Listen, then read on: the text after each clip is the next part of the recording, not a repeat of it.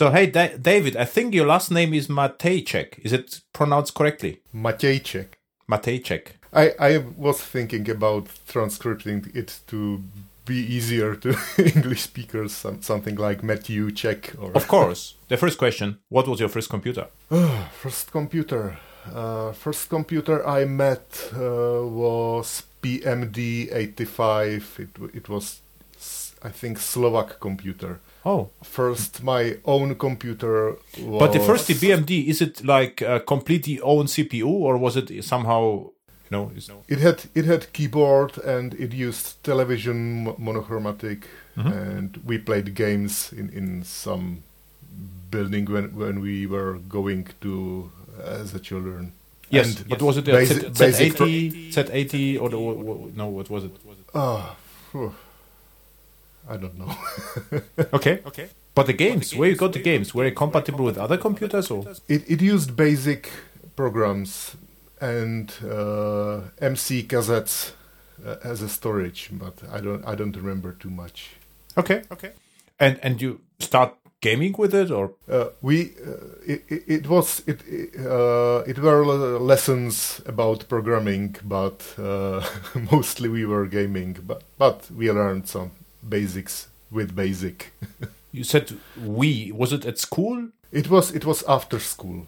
Okay. My friend brought me there and we started with something. Mm-hmm. And my first own computer was D86. D8?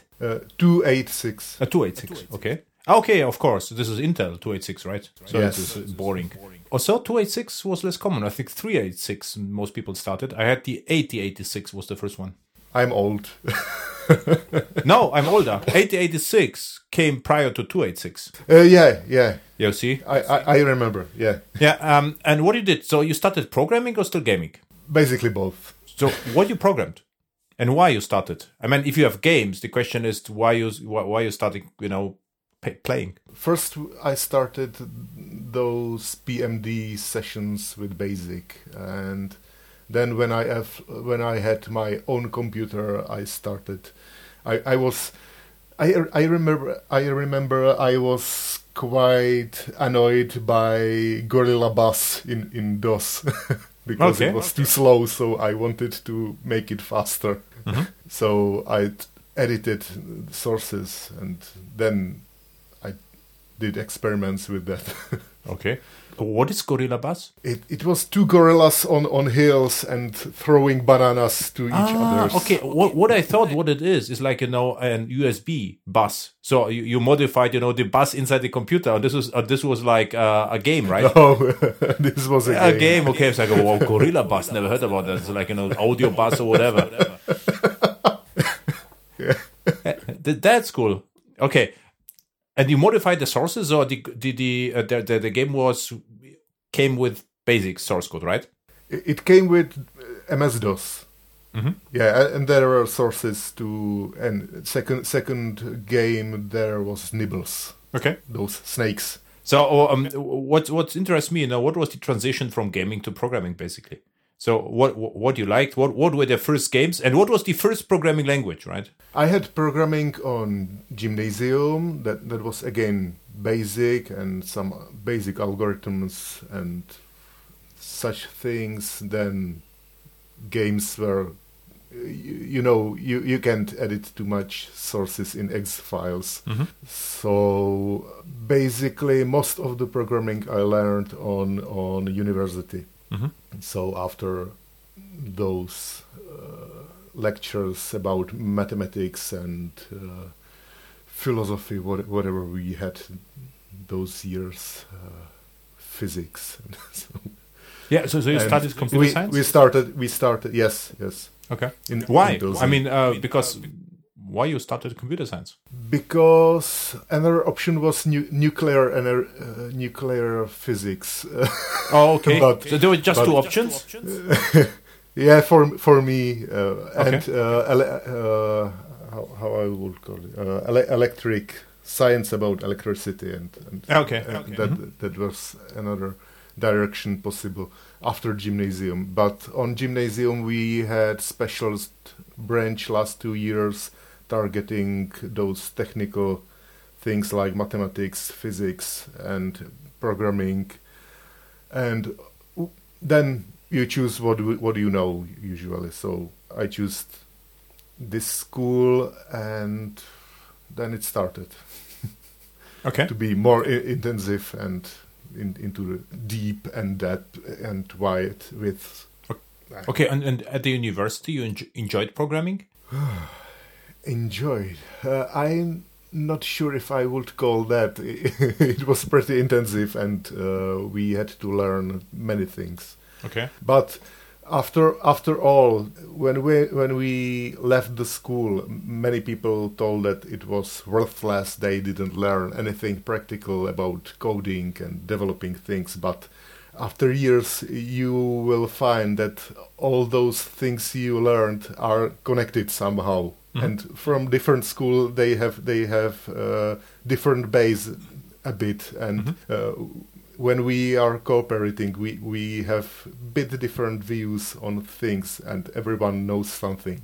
Okay. So that's interesting, because we had very, very hard mathematics and those things related, and after years I found really interesting how it relates to reliability of the software, of any system available. Even it relates even to COVID pandemic, and everything is system. So you see those exponential functions. Mm-hmm. You simply look see the graph, and you know what will probably happen. You are not expert in epidemiology, in anything like that. Of course we are, right? But we are expert everywhere. So. No. But when I see some graph, I simply know it's something similar, like overloaded system. Mm-hmm. I in one company where I worked, we had Spark machines, and they were very sensitive to synchronization of threads. Mm-hmm. That brought them to the knees, because village logic. When you have some information, you have to and you have synchronized block. You have to tell another core somehow. Mm-hmm. It takes time, and it's much more expensive than running in your thread on your CPU with your memory, of course, and just asking for some objects. Locality principle, right? It's called locality principle. Yeah, exactly. But when you have to tell each other core that you locked something, two-phase commit. Yeah. So and now I'm curious, which programming languages you used at university? I started with Pascal, then it was Java, Lisp. Which version of Java? 1.2 was the first. Oh, okay. It's late, actually. You said you are old. 1.2 was fresh Java, so you had collection, swing, everything was already there. Yeah, but it behaved pretty differently than now. Yeah. I think I even used public fields. Don't tell anyone. I use it right now, actually. We were in a project where I said, okay, before we do, the getters and setters, we start with public fields now, and then we encapsulate later, so no problem. I use them right now, so you can kill everyone. Now, record is less needed, but prior to records, I use a lot public fields. Why not? No, for me, makes that no difference. A private field with public get on setter or public field for me, the same. Yeah, that's. Yeah. But when you have 1,000 threads, it's not much safe. Oh. Absolutely. So maybe I have to tell you that I'm usually just working on projects, and you are building server, so this is complete different consideration, right? I'm using your server, and you build the server, so we have complete opposite, design requirements, I would say. Mm-hmm. Okay, cool. Java, Lisp, Pascal. Java, Lisp, Pascal, C, C Sharp. I liked C Sharp those years, but I didn't touch it since then. No, C Sharp has actually more modern syntax. It came after Java, and they put a lot of energy in it. So, yeah.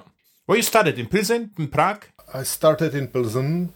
Studied in Pilsen. Okay, cool. And Pilsen is the city where the beer was invented, right? Is it true? Not invented, but there is the brand Pilsen, no? Beer, yes. This is the Pilsen brand, but, I think. But people around Pilsen like small breweries more than companies. Okay. Pilsen. So you started in Pilsen, and what happened after university? Then I became employee of small company HSF. I'm not sure if it still exists, but whenever I was, I'm still in contact with those people. Okay. Because it's I quite like when it's good atmosphere in the team. Yeah. So then things works. You can argue with anyone, and you don't need to have always true. Mm-hmm. It will show later. Mm-hmm. Okay, and what did it at the company? I was junior Java developer, and I was forced to keep attention on quality of the code. That was the beginning. Wow, as juniors are not bad, right? So I learned a lot. We tried to use Cucumber for testing and Turquoise Turbine from Apache. It's now Apache Turbine. Yeah, exactly. It was this was like a publishing framework, right? Mm-hmm. Well, it changed later. Basically, it was something like maybe Jakarta EE server, something like that. It was complicated. It had templating framework from Velocity and integrated many things together. Mm-hmm. But then it died later. They found other way to do things. Mm-hmm. And then changed government, and the company didn't have too much money, so the youngest person had to leave. So I was the second one. Wow. And I became an employee of ICZ in Prague. It's quite corporate company, and they had a huge project with huge technical depth, and there I learned much more than I would expect. Mm-hmm. Even about how I should work with. I became a leader of the team, not from the management point of view, but I was the one who had the patience to refactor anything what was there, to write tests, configure and maintain some Bamboo, Jira, whatever was related. So it was 10 years where I pushed that project from Java 1.4 to Java 8, from Sun One to Glassfish. Wait a second, I have to interrupt you. Sorry. No, not sorry. I have to apologize because it's my interruption. But Turbine is alive. Apache Turbine. I look it up. It is Apache Turbine web application framework, and is now on GitHub. Wow. And the last commit was like 2022. So it is 22 days ago was the last commit. Interesting. Yeah. And there are two main contributors, and it is not hyperactive, but they are contributing the entire time actually. Mm-hmm. Maybe some project required to run on JDK 17 or something. Yeah, like. Interesting. I think those sources weren't bad. It's interesting because I also remember Turbine. So you I remember Turbine and Cocoon back then. There were lots of interesting Apache frameworks. So you started at HSF and you were about quality, and then you moved to Prague to, what was the name of the company? ICZ. Yeah.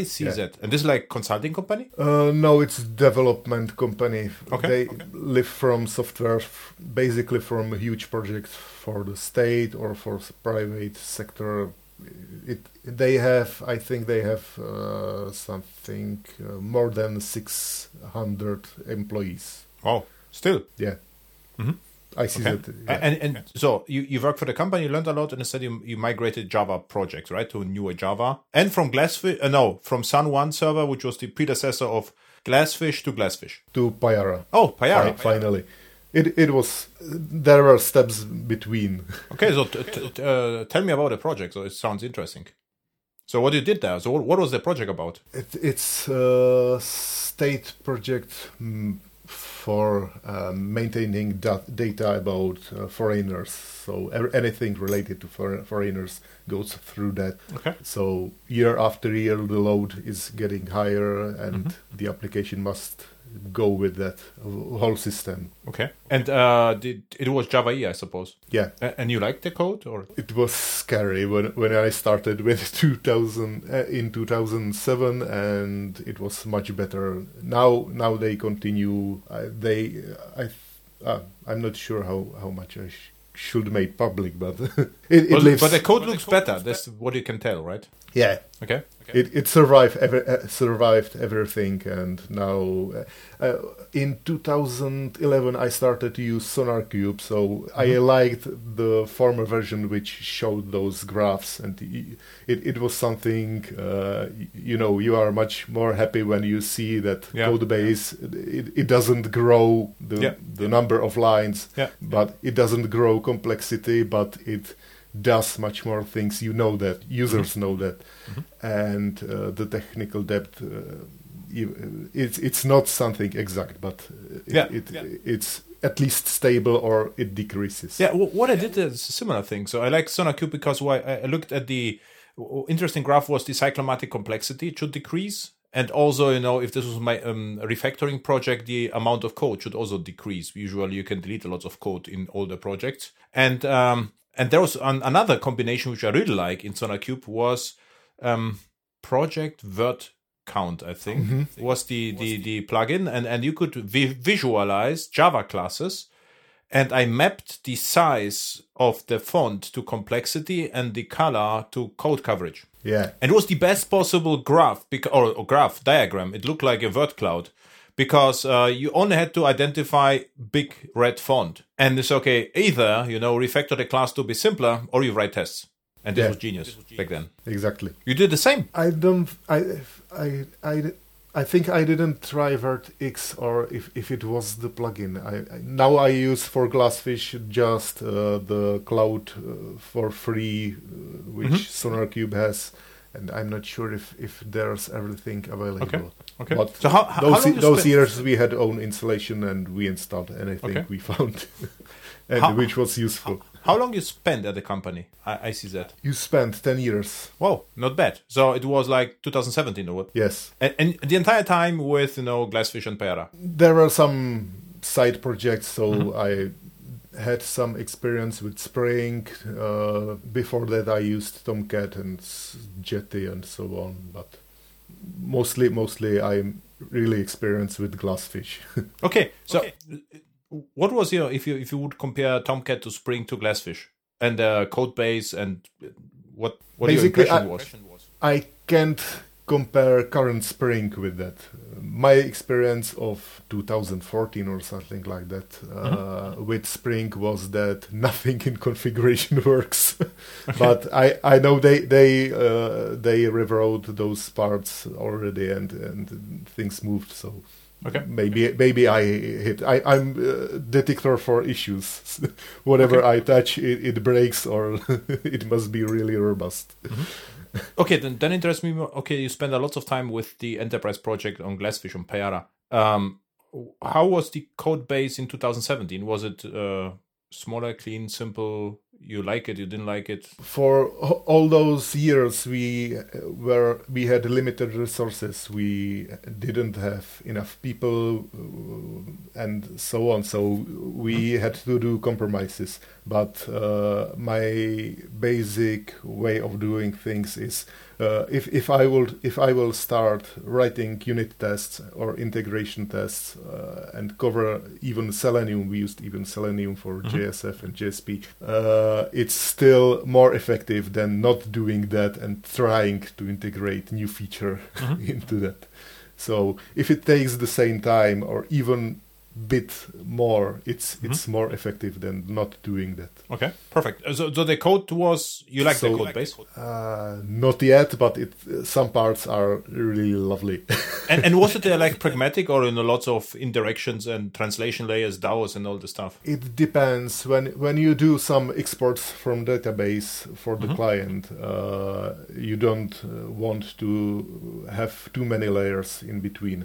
Yeah. So the easiest thing is to go through the JDBC to the database and push it outside without any intermediate layers, mm-hmm. no array lists, just streams. Mm-hmm. Okay. But when you work with the user, which has some form, do some searches, changes data, then you need validations and some processing to process each request. What it means, it depends on the business logic. Mm-hmm. So it depends. That's my general answer to anything. What happened in 2017? What happened? You quit at ICZ. By the way, I looked them up. This is integrated. What is it? Integrated Software Network Solution. ICZ. No, Integrated Software Network Solutions. It's tagline. Basically, it's httpi.cz. I'm not sure if... Yeah, group. ICZ Group in Prague. Yeah. Mm-hmm. Nice buildings, by the way. Yeah. It's... Mm-hmm. Okay, cool. So what happened in 2017? So you quit at ICZ, right? Yeah, we had some disagreements and then... About the amount of layers. I said it was about business, and I said it's last drop and I'm going out. Okay. I'm leaving. Then I worked 1 year for the Energy Cloud company, where I started on the green field. With what? What you introduced? They try to invent some things about solar energy mm-hmm. and storage of the energy, and they required some system to compute and estimate the best effectivity of the storage. So when you should storage energy, mm-hmm. when it should be used, or when you should use energy from the grid, or if you have an electric vehicle, the question is when to charge the car. No? When the sun shines at night or whatever. So this is like the balance of the grid, right? And it always depends on the usage. So mm-hmm. when it's some heavy industry, which requires just to balance some spices to avoid penalization from the grid distributor, or if it's home or a house mm-hmm. which needs to save money, and mm-hmm. again it depends on the consumption of the energy. Mm-hmm. And what do you build? Java, you build something? Yeah, I use JSF, MySQL database, and Payara Micro. Wow, why Micro? It was interesting. Yeah, this is because I always use the full one. It was fast enough, you know. So this is I always wondered, what is the use case for the Payara Micro? Basically, I wanted to try it, and I think the application was able to run on the server and on Micro too. So it okay. It was nicer a bit. Yeah, a little bit smaller. Okay, cool. And you are happy? You mean now or? No, back then with the Payara Micro and JSF and MySQL. Yes, I was happy. And your client? Yeah, the company? We had a disagreement about contract later. Okay. But business aside, with the technology, they were happy. It was prototyped. It wasn't sold anywhere. Now the team continues with some development, but I don't know anything about it. Okay. You use Prime Faces? Yes. Yeah. Okay. Cool. Yeah. So after 1 year, another business disagreement would happen then. It was 2018 already. Yeah, then was Abra Software, FlexiBee. That's software for accountants in Czech Republic. I think they have thousands of users. Mm-hmm. The interesting thing was how different was that from the ICZ project, because ICZ project was a system running on private cluster, with backups and high availability and everything integrated, and really closed in the building, and nobody can come to it mm-hmm. without permission. And this is this was exactly opposite. You had application, you had clouds, you had many clouds, and you had even standalone applications on users' computers, and it was working together somehow. Some were isolated, some used that cloud, and some blocks, I don't know, I can't remember everything, but that was interesting. They used Jetty and even custom protocols. Some inside was interesting. Java 8 already, right? Java 8. Yeah, very good. So, but there was no Payara. There was no Payara. Okay. How long is that the company? It was again just 1 year, and This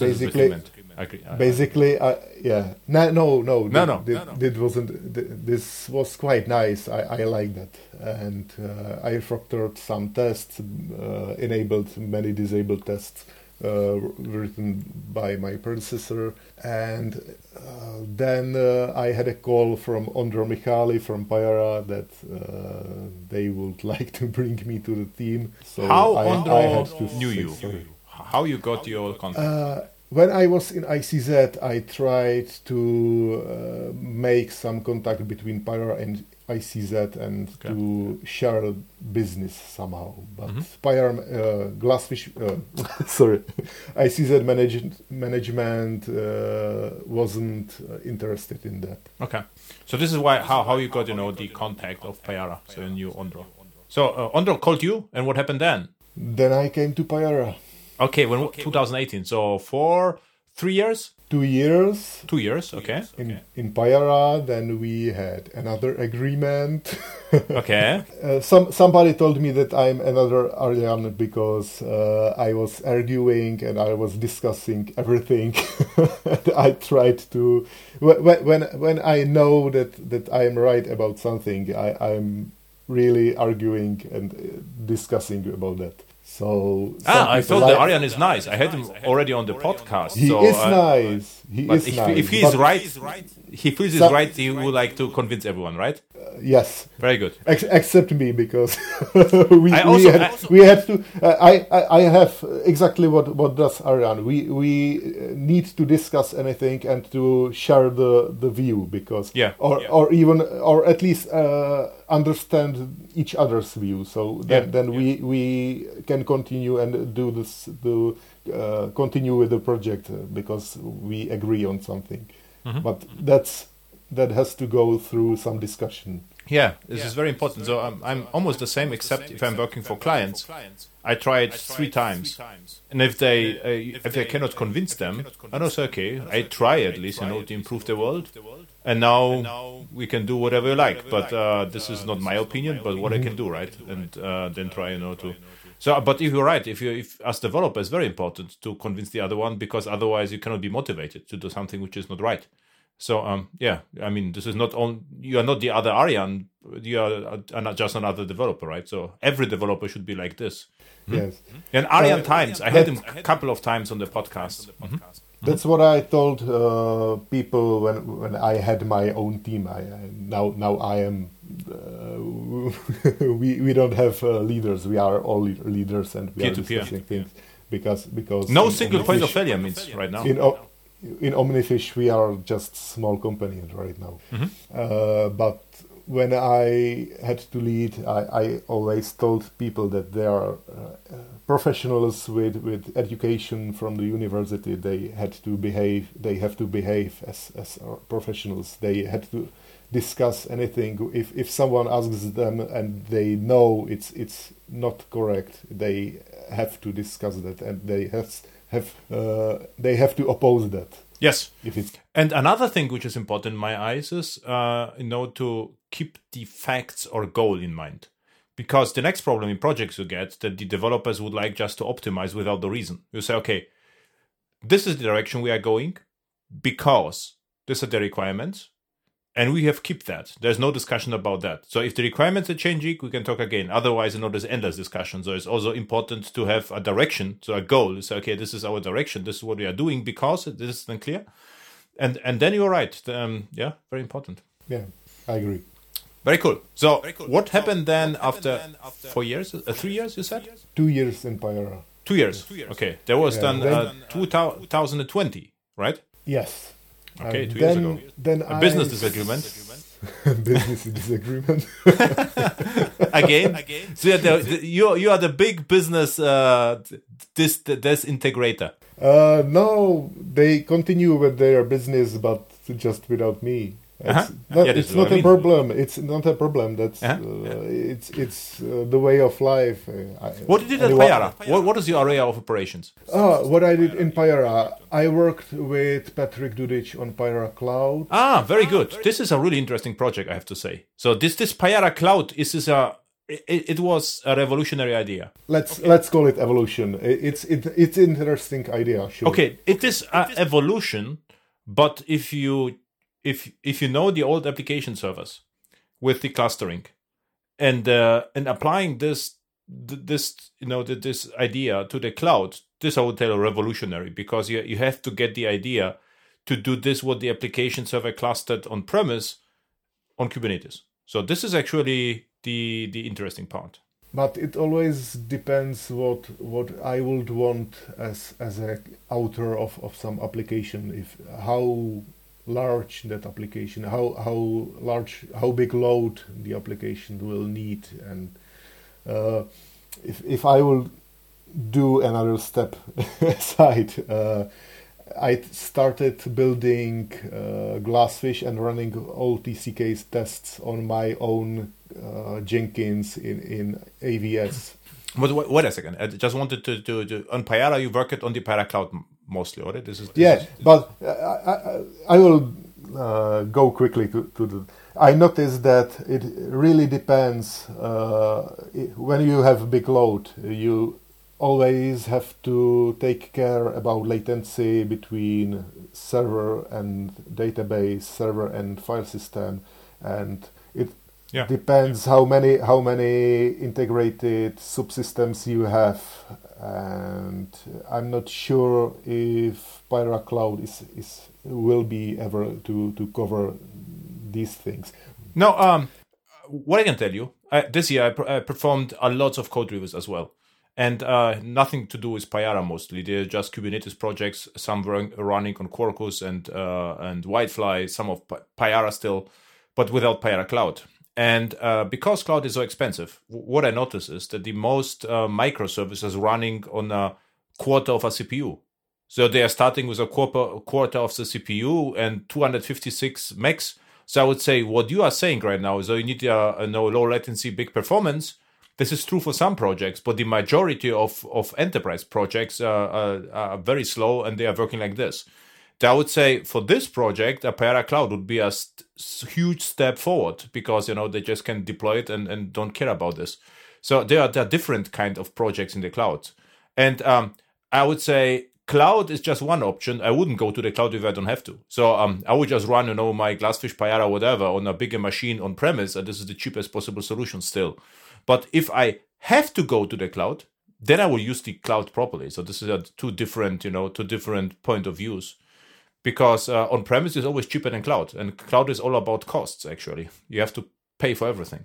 Yeah, cool. So you worked on Payara Cloud, and what else with Patrick? With Patrick, and I tried to fix logging system and to write tests with test containers. And in ICZ, I wrote even integration tests. And when a user reported something, I had some tools to integrate JUnit with Selenium and these things. And it was quite like user reported some misbehavior of the form in the browser, and it was sometimes 1 hour to write test for that. Mm-hmm. So that was much better than before that. You had to click some to set some data to run it, and then you didn't find anything because but when you write test, you once you have some basic scenario, you can customize that in minutes and run it again and then you need fast start of the server or pre-created domain. But I can see if you spend a lot of time on ICZ and you can optimize the system to be more how to call it, observable, right? Observability is the key. So you know what's going on inside, so you can better reproduce the errors.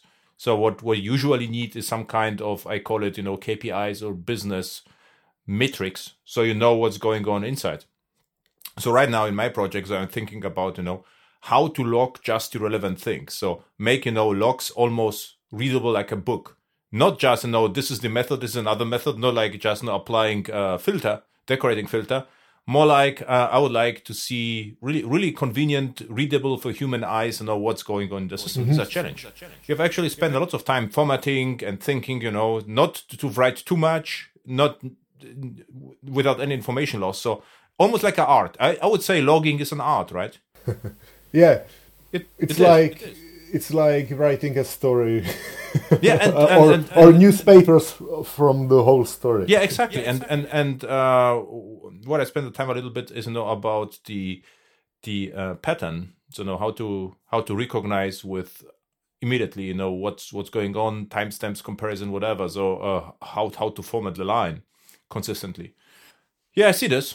And problem is, of course, it takes time, and there are projects where there is no time for it, right? You have to produce features, and this is, common disagreement. Basically, what I do with Glassfish, or I did with Payara, first thing, when I am lost, I'm setting the basic logger level to finest, run it, and then using a grep or console in KDE in Kubuntu. It's very useful for searching in logs. I will find the line and then read what's related around. That's where I collided with Payara and Glassfish 6, because when you set that root log level to finest, they will not start. Okay. That's fixed in Glassfish 7. Okay. And interesting is that I optimized logging too, so now without so intensive logging, Glassfish starts in some 3 seconds on my machine, and with the logging it's about 4 or 5 seconds, so it's not huge difference. Related to that, it will print maybe 100 megabytes log. Cool. So you stopped to work for Payara, and what happened after Payara? I started refactoring on Glassfish. So first thing I did was, So it's okay, I quit now Payara, and now I check out the code and will work for free. Yeah, for 2 years. I contacted Arjan those days, and we discussed that we would like to create company and to bring back Glassfish and to make it useful again, because when I was in ICZ and migrated higher and higher, I was quite comfortable with Glassfish 2, Sun Glassfish Enterprise Server. Yeah. That worked well. Yeah. Then I tried Glassfish 3, and it was shit. Memory leaks. This is also my opinion. I never got, you know, they say, okay, Glassfish 3 has to be modularized. And then, you know, you could start fast, but you take forever, you know, to load the admin console. It's like, what's the deal? I always need the admin console. Then there were memory leaks. So I remember we used Glassfish with 3, and over Christmas, we found a lot of memory leaks. And I asked, you know, there's not an improvement. Maybe you can start Glassfish with Java minus jar, Glassfish jar, but I don't care. I never start Glassfish this way. And but then it got better, right? So I did exactly the same actually experience. And for me, it was not clear why they refactored the Glassfish V2 this way to V3. This was for me, it was more marketing, because they wanted to have bootable jar and everything had to be modular. But for me, I say, okay, I'm just a user. I have to use all the modules anyway. So whether you provide me one module or 2,000, I would prefer one module, right? Yeah. But there were interesting things. I think that refactoring was okay. For internal quality improvement, I absolutely see it. I think there was some direction, and if I will take a look in that direction, it made sense in some future distance, but they collided with technical debt. And I think they finished at some 1/3 of the path, so, and then they stopped. Mm-hmm. And then came Glassfish 4, Glassfish 5, Glassfish 6 now, and not too many things changed. They just upgraded to be compliant with mm-hmm. Jakarta EE, but nothing changed inside. So it was still broken since Glassfish 3, mm-hmm. and here we came. And Payara fixed many things, by the way. That's why we use that in ICZ instead of Glassfish. Payara fixed a lot of things, actually. They fix a lot. Kudos to Payara guys, I have to say. So they fixed them. They make Glassfish usable. Without Payara, there would be no Glassfish anymore, I would say. Yeah, I think they rescued even our project in ICZ. Without them, we will not survive. Mm-hmm. But later, Payara now is quite commercial product, and which is good thing. It is, but I think they slowed down with the refactoring too. They tried to be nice to every customer they have. Yeah, but this and is that's why I started with Glassfish, and it surprised me that many things are still broken before Payara, but some things broken in Payara are fixed here. Okay. Or still work. Mm-hmm. So it's quite interesting. It's really difficult. Those forks diverging, it's simply said. Yeah. But I have to say, you have no insights to Payara, but there's actually no solution for it. So if you have paying customers, you have to do something, with them. And you cannot spend all the time just making the code base beautiful. Yeah. But if there is no business, then the open source solution wouldn't be viable. So I have to say, without talking with you or looking on Payara Insights, if I just saw that that they have lots of customers, they have some customers, paying customers, and only knowing that, I would suspect that they have just producing features for customers, because they cannot be the Apple. The Apple creates the features and they are selling to customers. This is always a challenge I see between a project and a product. So in a product, you are dictating the features and you force your customers, to consume them. In a project, you get, the features from the clients, but this is almost unsolved problem. So I have to say, also in my projects, right? So this is always the same thing. I do something for my clients, and I say, okay, we have refactor, and this, and they say, okay, but now is no time. So this always happens this way, right? So this is it's complicated. Very complicated. Okay, you have to think about the future of the project, but you have to think about customers too. So and responsibility, for the employees and stuff like that. I'm not saying that Payara is bad. No, I just wanted to clarify. No, so for me, because if I would create my company, I think I would get the same problem. This is really hard to solve. Also, currently, Payara started moving very fast, so they are. I think they are compliant with Jakarta E10, and now they are started fixing things too. So we are a bit concurrent, but we are diverging even in the meaning of features. So it's interesting. So now you are saying we didn't clarify what we are. By the way, the episode 184 is an interview with Arjan Tijms, Piranha Headless Applets loaded with Maven, and back then I had an Arjan's also. So now the listeners can, look up the episode, so they will know how nice or not nice Arjan actually is. And Arjan and you in one company, this would be terrible. So you are discussing the entire day something, right? Then you are convinced and they go to sleep. And this is then the next day. 8 hours discussion, and then, go to sleep. No, we are discussing things online, and with a timer. Usually we don't have conflicts. We mostly agree on things, but sometimes we have different view, and then we have some agreement what to do next, gentleman, and what not to do. Yes, exactly. We are fixing each other's mistakes. Okay, cool. Same you started with Arjana company. What happened? So you said you did for free for 2 years working. So is it a joke? So you started, to fixing Glassfish for fun? Or what happened? It was something in between. It was partially for fun, partially with some distant thinking about how to monetize that later. Okay.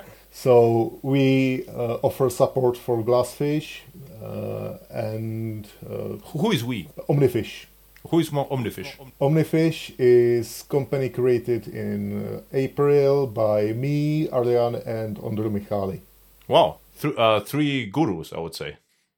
I know Ondro well, and I had actually all of you were on the podcast.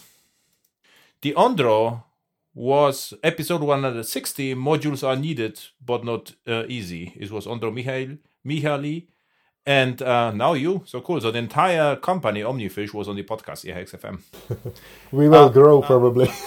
So don't grow too fast. This is what I hate. You know, the grow destroys everything usually. So in April this year, so it's a young company, and you are three developers, and what you are currently improving on Glassfish, or what's the goal, or your, how to call it, the release schedule or whatever you have, the plan. Release schedule is Eclipse things. We are not owning Glassfish. Glassfish is owned by Eclipse. Okay, but we are the main contributor now. And I think we will release Glassfish 7 soon, but we are saying that for too long. But now the blocker is Admin Console, you mentioned that, because Admin Console was written with technologies which are not compliant with current JSF and CDI. What was the framework called? This was nice name. This was Woodstock. How? Woodstock, genau. Woodstock JSF from Sun Microsystems. With NetBeans Visual Editor, you could use exactly. I didn't know that. Yeah, you could use the Woodstock JSF. You could there was a NetBeans visual plugin, and you can visually edit the JSF. Nice. Are you using NetBeans? I use Eclipse. You use Eclipse? Yes. You are from Czech Republic. I mean. What's wrong with you? Yeah, you don't like Pilsen. You don't like Czech technology. I have nothing against Pilsen. No, but you are not using them. But, I mean, this is small breweries are better. Yeah, Jaroslav Tulav will come to you and ask you, why you are not using NetBeans. By the way, NetBeans 15 is great. Really, no kidding. It's really, really great. And I actually, I don't know why, I had to build the Glassfish from sources with NetBeans. It was not a problem at all. I forgot why. I had to create a release, and it worked out of the box with NetBeans. I actually can load all the code with Maven. Yeah. First thing what I did on Glassfish was that I executed one bash script I created years ago, and RM minus RF. No. But it was. Really like chemical poison or something. It removed all rats. It removed all tabs from the code and all trailing spaces. Wow, this is why you are the biggest contributor to Glassfish. With these tricks, this was it's not the only thing I did. Then you added them again the next day, and after a few days you became the... I set Czech style plugin, so it prevents PRs with this. Cool. So, it's important, because when you refactor things, and then Git has some issues where it notices code differs in white spaces before, after methods, and you have large classes. It has issues with matches. Okay. So what interests me is OmniFish. What there is going? So what do you like to see Glassfish in 5 years, or OmniFish release? So what is the technology? Is it going to be stayed that way, or different, or what's your big idea? I mean, fixing logging is one thing, but beyond that? Yeah, I'm not a visionary. Who is the visionary? Good, but probably Arjan and Ondrej. Okay. But I am like a dog. I smell something and I do in the correct direction. So we can summarize. All my fish are two visionaries in one dog. This is the company, right? One thing I have to mention: all my projects survive. Okay. What I wanted to say. What you are smelling? What I am smelling? technical depth. Okay, no, of course. But one thing, yes, what I'm smelling in 5 years. No dog smells things in 5 years forward, but what I would like is to have fast, stable, and platform able to run in clusters on cloud with all those things which worked in Glassfish years ago, like high availability and you can set load balancer and it will cover these things, because as you said, the cloud is about price, it's about effectivity. So it depends what you need right now at the moment to cover whole load and to reduce costs of that. Mm-hmm. So if I would have an e-shop in Czech Republic at night, there will probably not be many customers, but in the day it may be hundreds more. Mm-hmm. Mm-hmm. So what I would like to do, if I would have really huge e-shop or like eBay or something like that, I would like to have maybe 50 instances, and they would be capable to cover any load with some limit on costs. Cool. And at night, it would automatically reduce all those instances. Mm-hmm. Turn it off, destroy old AVH, yes, auto-scaling. Mm-hmm. And it's not so simple. I don't mean just Glassfish, but I think that's the direction we can go. Good direction. So greetings to the other visionaries. Greetings to them. And it was really nice to meet you. Where people can find you on the internet, Twitter account and your blog if you have something. D-M-A-T-E-A-J. Sorry. This was your first letter of my name and Matej of my surname. DM Matej. Okay. Yes. This is Twitter. GitHub? That's Twitter. GitHub the same. And OmniFish on Twitter? Is OmniFish? OmniFish is on Twitter too. And how can you give you money right now?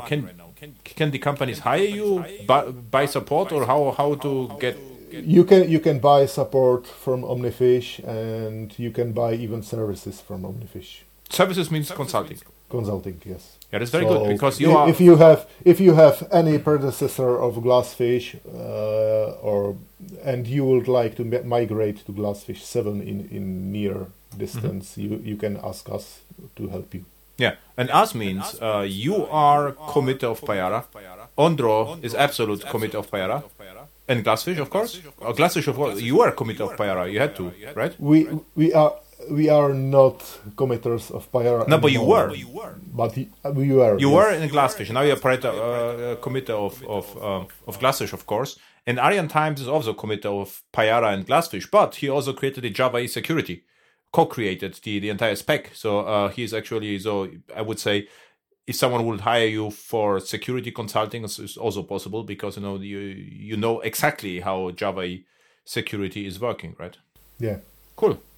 So I would say, enjoy microbrewers. Sorry. Yeah. What do you want to tell? No, your last words. If you would need some help or discuss something, just ask us on Twitter or somewhere. You have pretty much ways to reach us. Yeah, perfect. Thank you a lot. Thank you.